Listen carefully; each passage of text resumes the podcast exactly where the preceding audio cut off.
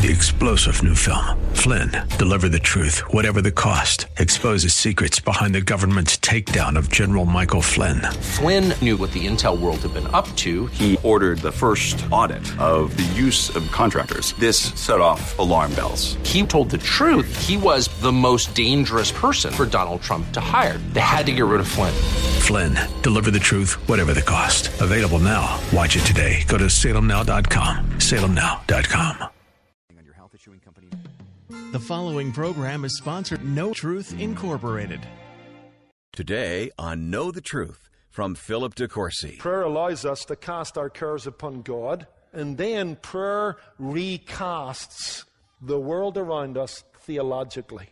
We start getting God sized solutions to those problems, and as we turn our panic into prayer, God turns our prayer into peace, and fear becomes faith, and doubt becomes confidence.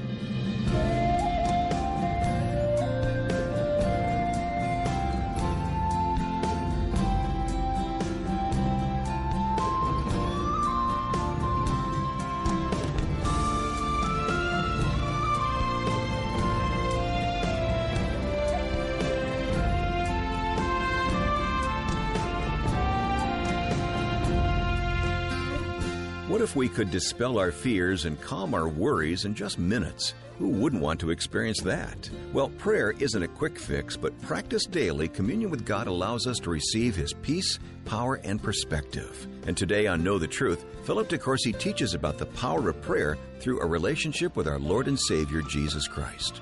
As we face life's challenges, God is there to replace our fear with faith and our worry with hope. Now, here's our teacher, Philip DeCourcy. When life brings you to your knees, you're at a good place because then you can pray. And that's one of the best things you can do because knees don't knock when you're kneeling on them in prayer. And so this is what Paul's going to teach us. Philippians chapter 4, verses 6 and 7. Be anxious for nothing, but in everything by prayer and supplication, with thanksgiving, let your requests be made known to God. And the peace of God, which passes all understanding, will guard your hearts and minds through Christ Jesus. What a wonderful word from God for days of trouble and terror. Now, these are serious and scary times. We've already acknowledged that in our opening few messages. I mean, added to the moral direction of our country, you have Islamic terrorism both abroad and now increasingly at home. And these are scary and these are serious times, and we wonder and we worry when the next random attack is going to take place. And it's scary. But here's the wonderful thing if we get on our knees, knees don't knock when you're kneeling on them. And according to Paul, you can be anxious for nothing, prayerful in everything, thankful for anything, and as a result, the peace of God, the hush of heaven will guard your heart. So let's look at this text. Three things. If you're taking notes, the first thing we see is panic prohibited. Panic prohibited. Look at verse 6. Be anxious for nothing. Paul communicates here that anxiety is unbecoming of a Christian. Jesus himself echoes this back in the Gospels in the Sermon on the Mount, Matthew 6 25 to 34, where he says to his disciples, Don't worry about tomorrow, what you're going to eat, what you're going to drink, what you're going to put on. Your heavenly Father knows the things you have need of. You seek first the kingdom of God. You take care of God's business, and God will take care of your business. Now stop worrying. What are you children stressing about, says God? I'm your Father. I'll take care of you. What is being forbidden is self centered, faithless, counterproductive worry. That's what's being forbidden. Now, don't misunderstand what Paul is saying and what I'm preaching. Paul wants us to be carefree. Be anxious for nothing, not careless. This verse doesn't allow us to shirk our obligations or our responsibilities. God doesn't want us careless. God wants fathers thinking about how they provide for their family. God wants mothers who are all over those children and thinking about their health and their safety and their upbringing. God wants pastors who think about the spiritual well being and sanctification of their church. And God wants evangelists who think about the fact that today people are perishing without the gospel. And He doesn't want us to get to a state of paralysis and worry where we become ineffective and we lose our faith in God. Do worry in a good sense, but don't let the good worry become a bad worry. At what point do you give your children to the Lord? At what point do you give the business's prosperity to the Lord? Having done all that you can legitimately do, you say, Lord, I leave it in your hands. This is your business. These are your children. We're your family. That's a good word. Paul wants us to be carefree but not careless. Paul escaped under the cover of darkness one night to save his life, took responsibility. Paul ministered with his hands so that he wouldn't charge the churches. Paul took refuge in his political rights and claimed his Roman citizenship when it gave him protection under the law. He was cur free, but not curless. He did what he needed to do to take care of himself. So let's not misunderstand this idea. Be anxious for nothing means you're irresponsible and irrational. You may have heard of the guy who was talking to his friend, told him, you know what? I have a mountain of credit card debt. Just lost my job. The car is being repossessed and the house is in foreclosure. But I'm not worried about it. His friend said, That's crazy. You only mean you're not worried about it? He said, You know what? I saw an advertisement in the paper the other day where you can hire someone to do the worrying for you. And I've met this guy and I've told him all the things that worry me. And the guy says, Don't you worry about it, I'll worry about it. The guy says, That's amazing. I should meet this guy. Where is he and how much does he cost? The guy says, Well, it doesn't come cheap. He's about $5,000 a month. Well, he said, Hey, you've got credit card debt. You're no job. Your house is in foreclosure. How are you going to pay him $5,000 a month? He said, That's his worry. That'd be nice if that was real life, but there's nobody exists like that. Don't be Googling that this afternoon, all right? But you get the idea. It would be nice, wouldn't it, if somebody would do the worrying for us? No, no, no. You've got to do your own worrying to a point where you do what you need to do, but then you give it to God and you don't worry anymore. And Paul says, That's what I want. Be anxious for nothing. Secondly, we not only see panic prohibited, we see prayer promoted. Prayer promoted. Look at verse 6 again, the second part of it. Be anxious for nothing, but, transitional adversative in the Greek, but pray. Pray about everything, worry about nothing, give thanks for anything. Pray, supplicate with thanksgiving, let your request be made known to God. Look, worry and prayer are like oil and water, they don't mix. The absence of one is because of the presence of the other. People that don't worry are people that pray. Unburden your heart to God. Tell Him about your problems. What a friend we have in Jesus. All our sins and griefs to bear. What a privilege to carry everything to God in prayer. It is a privilege. And the results of it is peace. And so Paul here is encouraging repeated, specific prayer. Pray about everything. So you're constantly praying about everything. So it's repeated and it's specific. You're supplicating, you're making your request made known to God. And then what you need to do is kind of perfume it or salt and pepper it with some gratitude, with thanksgiving. Prayer allows us to cast our cares upon God. Psalm 55, 22, 1 Peter 5, verse 7. It's a wonderful thing. Prayer allows us to cast our cares on God, and then prayer recasts the world around us theologically. So we go and cast our care upon God. We start talking to God about the things that concern us, the things that worry us, the things that burden us, the things that are pressing in and crushing us. And as we talk to God, things get recast theologically. We start connecting God to those problems. We start getting God sized solutions to those problems and those perspectives. And as we turn our panic into prayer, God turns our prayer into peace, and anxiety becomes hope, and fear becomes faith, and doubt becomes confidence. You see, when we see and savor the God who rules over all, Then according to Colossians 3:15, the peace of God can umpire our hearts, referee our hearts. Love that thought.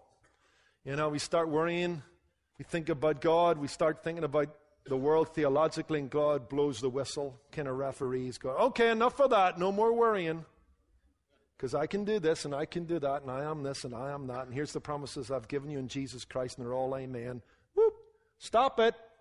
And the, the peace of God begins to referee and umpire our hearts. It makes us think theologically and see things theologically. In making our case before God, our anxieties lose their voice. Let me give you an insight on this I thought was very helpful by Leonard Griffith in his book on Philippians, This is Living. Listen to what he says. Too often we start to pray at the wrong place. Prayer should begin not with ourselves, but with God. A conscious awareness that we stand before Him as creatures before the Creator, subjects before the King, servants before the Master, and children before the Heavenly Father. He says this If we begin our prayers by thanking God for favors already received, we might never get around to cataloging our personal problems. Because the sense of God's goodness would act on our anxiety like sunlight on mist. Love that thought. Talking about this, he tells a story about an anxious college student in Boston who tells his friend that he's going to see Philip Brooks, the minister of Trinity Church in Boston, well known preacher and pulpiteer of that day. And, and his friend comes back, and his roommate says, Well, how did it go? What did Philip Brooks say about your problem? Oh, he says, You know what? He says, I met with Philip Brooks and we talked and we kept talking. And you know what? The more we talked, I actually never get round to telling him about my problem. And I kind of left feeling good regardless. And Leonard Griffin likes to use that story and say that's what prayer ought to do. See, we go to God with our problem. We're anxious, we're concerned, something is bothering us and burdening us. We go to God and we're going to talk to Him about our problem. But remember, we're going to pray and we're going to give thanks, so we start talking to Him about Him and who He is and what He's done. Lord, thank you for your faithfulness here. Thank you for your grace over there. Thank you that new every morning are your mercies and great is your faithfulness. And you know what? Before long, we keep talking to God about who He is and what He's done. And you know what? We often leave feeling good, feeling at peace, and we never get around to talking about our problems because they've all kind of been dealt with like sunlight on mist. Do you get the point? Just tell me you're getting the point. I love that thought. That's what prayer does. When you go into the throne room of God and you really pray, and you grasp who He is, and you think about what He's done, and you give Him thanks for His faithfulness, it at least, if it doesn't take the problem away altogether, it just shrinks it down to size, and you begin to go, you know what? God can take care of this. He has taken care of me. He will take care of me. And the peace of God follows. Now, we could leave that thought there, but remember, we're in a series on maximum security. We're coming to a passage like this because we're frightened and concerned about terrorism abroad and at home, amidst a whole bunch of other things that kind of keep us up at night. So, if prayer is important, then what can we pray for in the war against terror? I need to pray for the persecuted church. Hebrews 13:3 tells us to remember those who are in prison, and certainly our brothers across the world, and those who are on the wrong end of ISIS are being persecuted and butchered and murdered. I need to pray for the persecuted church. So do you. Number two, we need to pray for our civic leaders. 1 Timothy 2, verses 1 to 3. Paul says, Pray for kings and those in authority, lifting up holy hands. We do need to pray for our leaders, for our president, for our government, that they will decide what they're going to do with this war fact, I just was praying with a man in our church who's now on deployment in Iraq. And I said, Hey, Robert, what can I pray for you for this morning at church? You know what he said? Pray that our leaders will decide what they want to do with this war. His point was, I don't mind dying for my country. That's not my issue. I need to know what the objective is. And then let us do the job. It was kind of a sense of frustration. We need to pray for our leaders that they'll know what to do and what way to do it. We need to pray, thirdly, for the spread of the gospel. Second Thessalonians 3, verse 1. Think about the Middle East, especially. Think about countries like Syria and Iraq and Iran and Egypt and Israel and Jordan.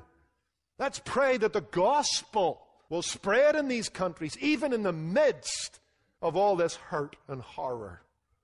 God works even in times like this.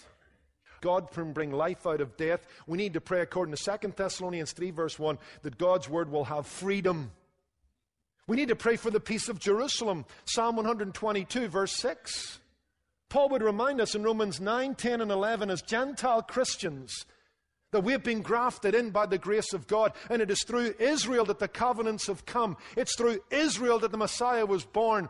Our God is the God of the Jew. He's the God of Israel. He's the God of Abraham, Isaac, and Jacob, besides being the father of the Lord Jesus. And Paul warns us, as those who have been grafted in Gentiles, not to be arrogant towards God's ancient people.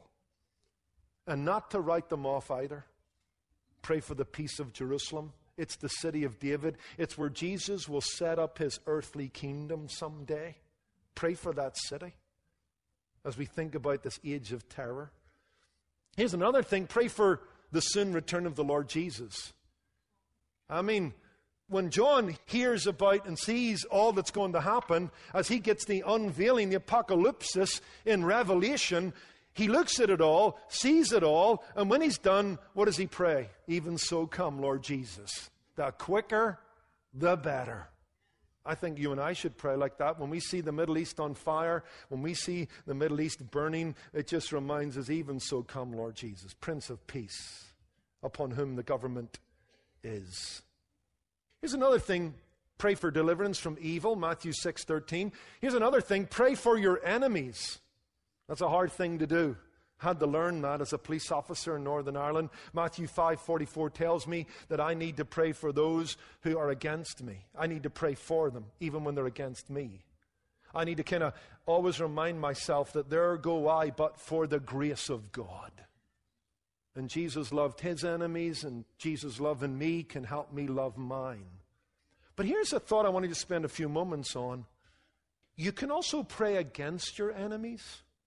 Now, you say, Pastor, you just contradicted yourself. Well, I don't see it as a contradiction. I see it as a balance, a tension between praying for them and praying against them. And this is a theme in the Bible called imprecatory prayers. You can Google it, look it up, and do some thinking about it. To imprecate is to invoke evil upon or curse upon one's enemies. And you'll find this often in the Old Testament, a lot in the Psalms, in the lament against the evil and the enemies that the servants of God faced. In Psalm 35 6, Psalm 55 15, Psalm 69 28, Psalm 109 8. They're just all Davidic Psalms. David prays against his enemies. Now, what you're going to hear is someone say, Hold on a minute, Pastor. That's the Old Testament. We now live according to the ethic of Jesus Christ the Sermon on the Mount, the Golden Rule do unto others, as you have them do unto you, love your enemies. Jesus said it. Jesus was a very loving, gracious, kind, patient person. And on the cross, he prayed, Father, forgive them, his enemies, for what they do. I get that. But I would suggest to you, this isn't just an Old Testament practice. What about Jesus in Matthew 23, verses 13 following, where he pours woe upon the Pharisees. Woe upon woe, where he curses them, he damns them, he criticizes them. That's the same Jesus that taught us to love our enemies, to pray for them. But in this case, he's praying against them. In Luke 18, verse 7, Jesus makes a comment after talking about the need that we need to pray persistently. Then he talks about this woman that goes to the judge. He's not predisposed to help her. She comes back and back and back until this guy just gives in. Okay, lady, I want to do what you want me to do. And when you read that in Luke 18, the point of the story isn't God's like that. You've got to overcome his reluctance. You kind of got to badger him and beat him into really wanting to help you. No, the point of the parable is if this woman went to a human being and persisted in asking for something, eventually this man who's not predisposed to help her helps her, how much more will God, who's predisposed by his grace and covenant of love, help you? But here's what Jesus says in Luke 18, verse 7, lest I forget my thought. He says, And will not our Father avenge his elect? That's very imprecatory there, it seems to me. Will God not avenge his elect when they pray to him? What about 2 Timothy chapter 4 and verse 14? 2 Timothy 4, verse 14, where we read, Alexander the coppersmith did me much harm. May the Lord repay him according to his works. That's Paul. This guy, he did me harm. Lord, you repay him. Seems like an imprecatory prayer to me. And while we won't be there to see it in Revelation 6, verse 10, we certainly see that the tribulation saints pray to God that the blood of God's people would be avenged. Seems to me this idea of praying against your enemies is both Old Testament, gospel, and church era and beyond. I'd make that argument, but I'd always want to balance it, err on the side of grace and in love, but don't rule out. If your motive is clear, your focus is right, don't rule out praying destructive prayers against destructive powers. Time doesn't allow me to develop this, so I'll just tell you if you haven't listened to my message on Psalm 55, in the Psalms series, I deal with this issue in Psalm 55, where David asks that God would confuse and condemn his enemies. And the language he uses in Psalm 55 in verses 9 and 15 is the Tower of Babel, where God confuses the people with languages, and then the sons of Korah being swallowed up in death in Numbers 16 31 to 33. And David is saying, and I think he's dealing with Absalom's treachery, Jerusalem is in upheaval. The kingdom is being threatened. This isn't a personal issue. This isn't about David justifying himself. This isn't petty. This is national, civic, social. This is kingdom oriented. God, you need to do what you once did confound them and destroy them. And I think there's a place to pray like that. That's Philip DeCourcy sharing a balanced perspective on prayer. You're listening to Know the Truth, and today's message is called Get on Your Knees. It's from our current series titled Maximum Security. To purchase Change the complete station. series on Change CD, your life. visit WAVA. ktt.org. We've been looking at some complex issues today, and Philip is back now to give us a solid biblical perspective. A perspective, by the way, he'll be weaving throughout this series. Uh, Philip, how should we respond to the threat of terrorism in our world today? Well, William, when it comes to um, responding to threats and, and danger, um, I think there, there, there can be two extremes.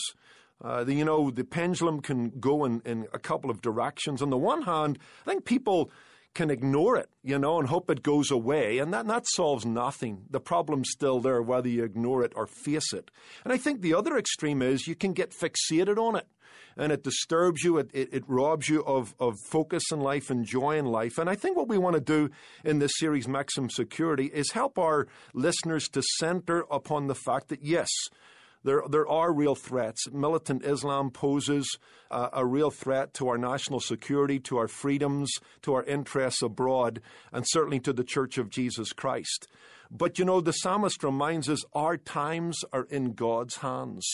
And so, while we want to understand the times we're in, we're going to have to face the reality of the day in which we live. Let's come back to the, the hope, the security, the peace that we can find in the Lord Jesus Christ. And that's really uh, where this, this uh, series is going to take us. When I was a police officer in Northern Ireland dealing with the terrorism that was posed uh, by the Irish Republican Army, I reminded myself that security is not the absence of danger. It's the presence of God. So danger's not to be ignored. It's not to be fixated on. It's, it's to be faced uh, with a resolute faith and confidence in Jesus Christ. Well, that is Philip DeCourcy sharing his firsthand experience with terrorism and the peace that comes from knowing God. And this month, Philip is releasing his latest book based on our current series entitled Take Cover. When you make a much needed donation to know the truth, we'll put you on the list to receive one of the first copies that comes off the press. So make a generous donation today and request Philip's book, Take Cover. Call 888 644 8811 or give online at ktt.org. This month, you can also request an entirely free resource, the Take Cover bookmark, that shares some of the key principles from Philip's new book. You'll be reminded to pray, praise, and pursue God daily. Ask for the Take Cover bookmark when you call 888 644 8811. I'm Wayne Shepherd. Tomorrow we'll hear another message from our series titled Maximum Security. That's Friday on Know the Truth.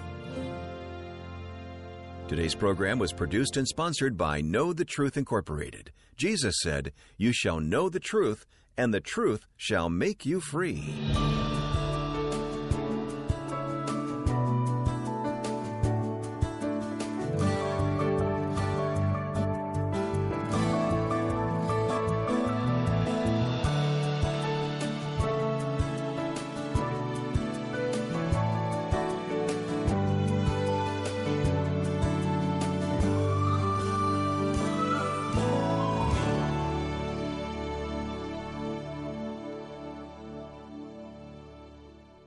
The housing market is pretty hot right now, so yes, even below average agents can put a home on the market and sell it. But are they getting you the most for your home? I'm here with Christy Moore of Moore Realty Services. Christy was just telling me a story that floored me. So many people like to brag they sold their house in one day, and I'm always thinking, how much money are you leaving on the table? We had a client in Arlington who really wanted to buy this particular house. We put in an offer with an escalation of over $5,000 over any other offer without a cap and a note stating stating that we would do whatever it takes to buy the home. They accepted another offer without even telling us. And when we talked to the listing agent, she said she doesn't negotiate deals. She may have left $20,000 on the table for her clients. It's a hot market, but the wrong listing agent can cost you tens of thousands of dollars without negotiating skills. How about you sell your home for the most money? Call Christy Moore because she will sell your house in 58 days or she'll buy it. Call 866 404 5858. Certain conditions or exceptions may apply. Does it drive you crazy? Three star general Michael J. Flynn, head of the Pentagon Intelligence Agency, knew all the government's dirty secrets. He was one of the most respected generals in the military. Flynn knew what the intel world had been up to. He understood its funding. He ordered the first audit of the use of contractors. This set off alarm bells.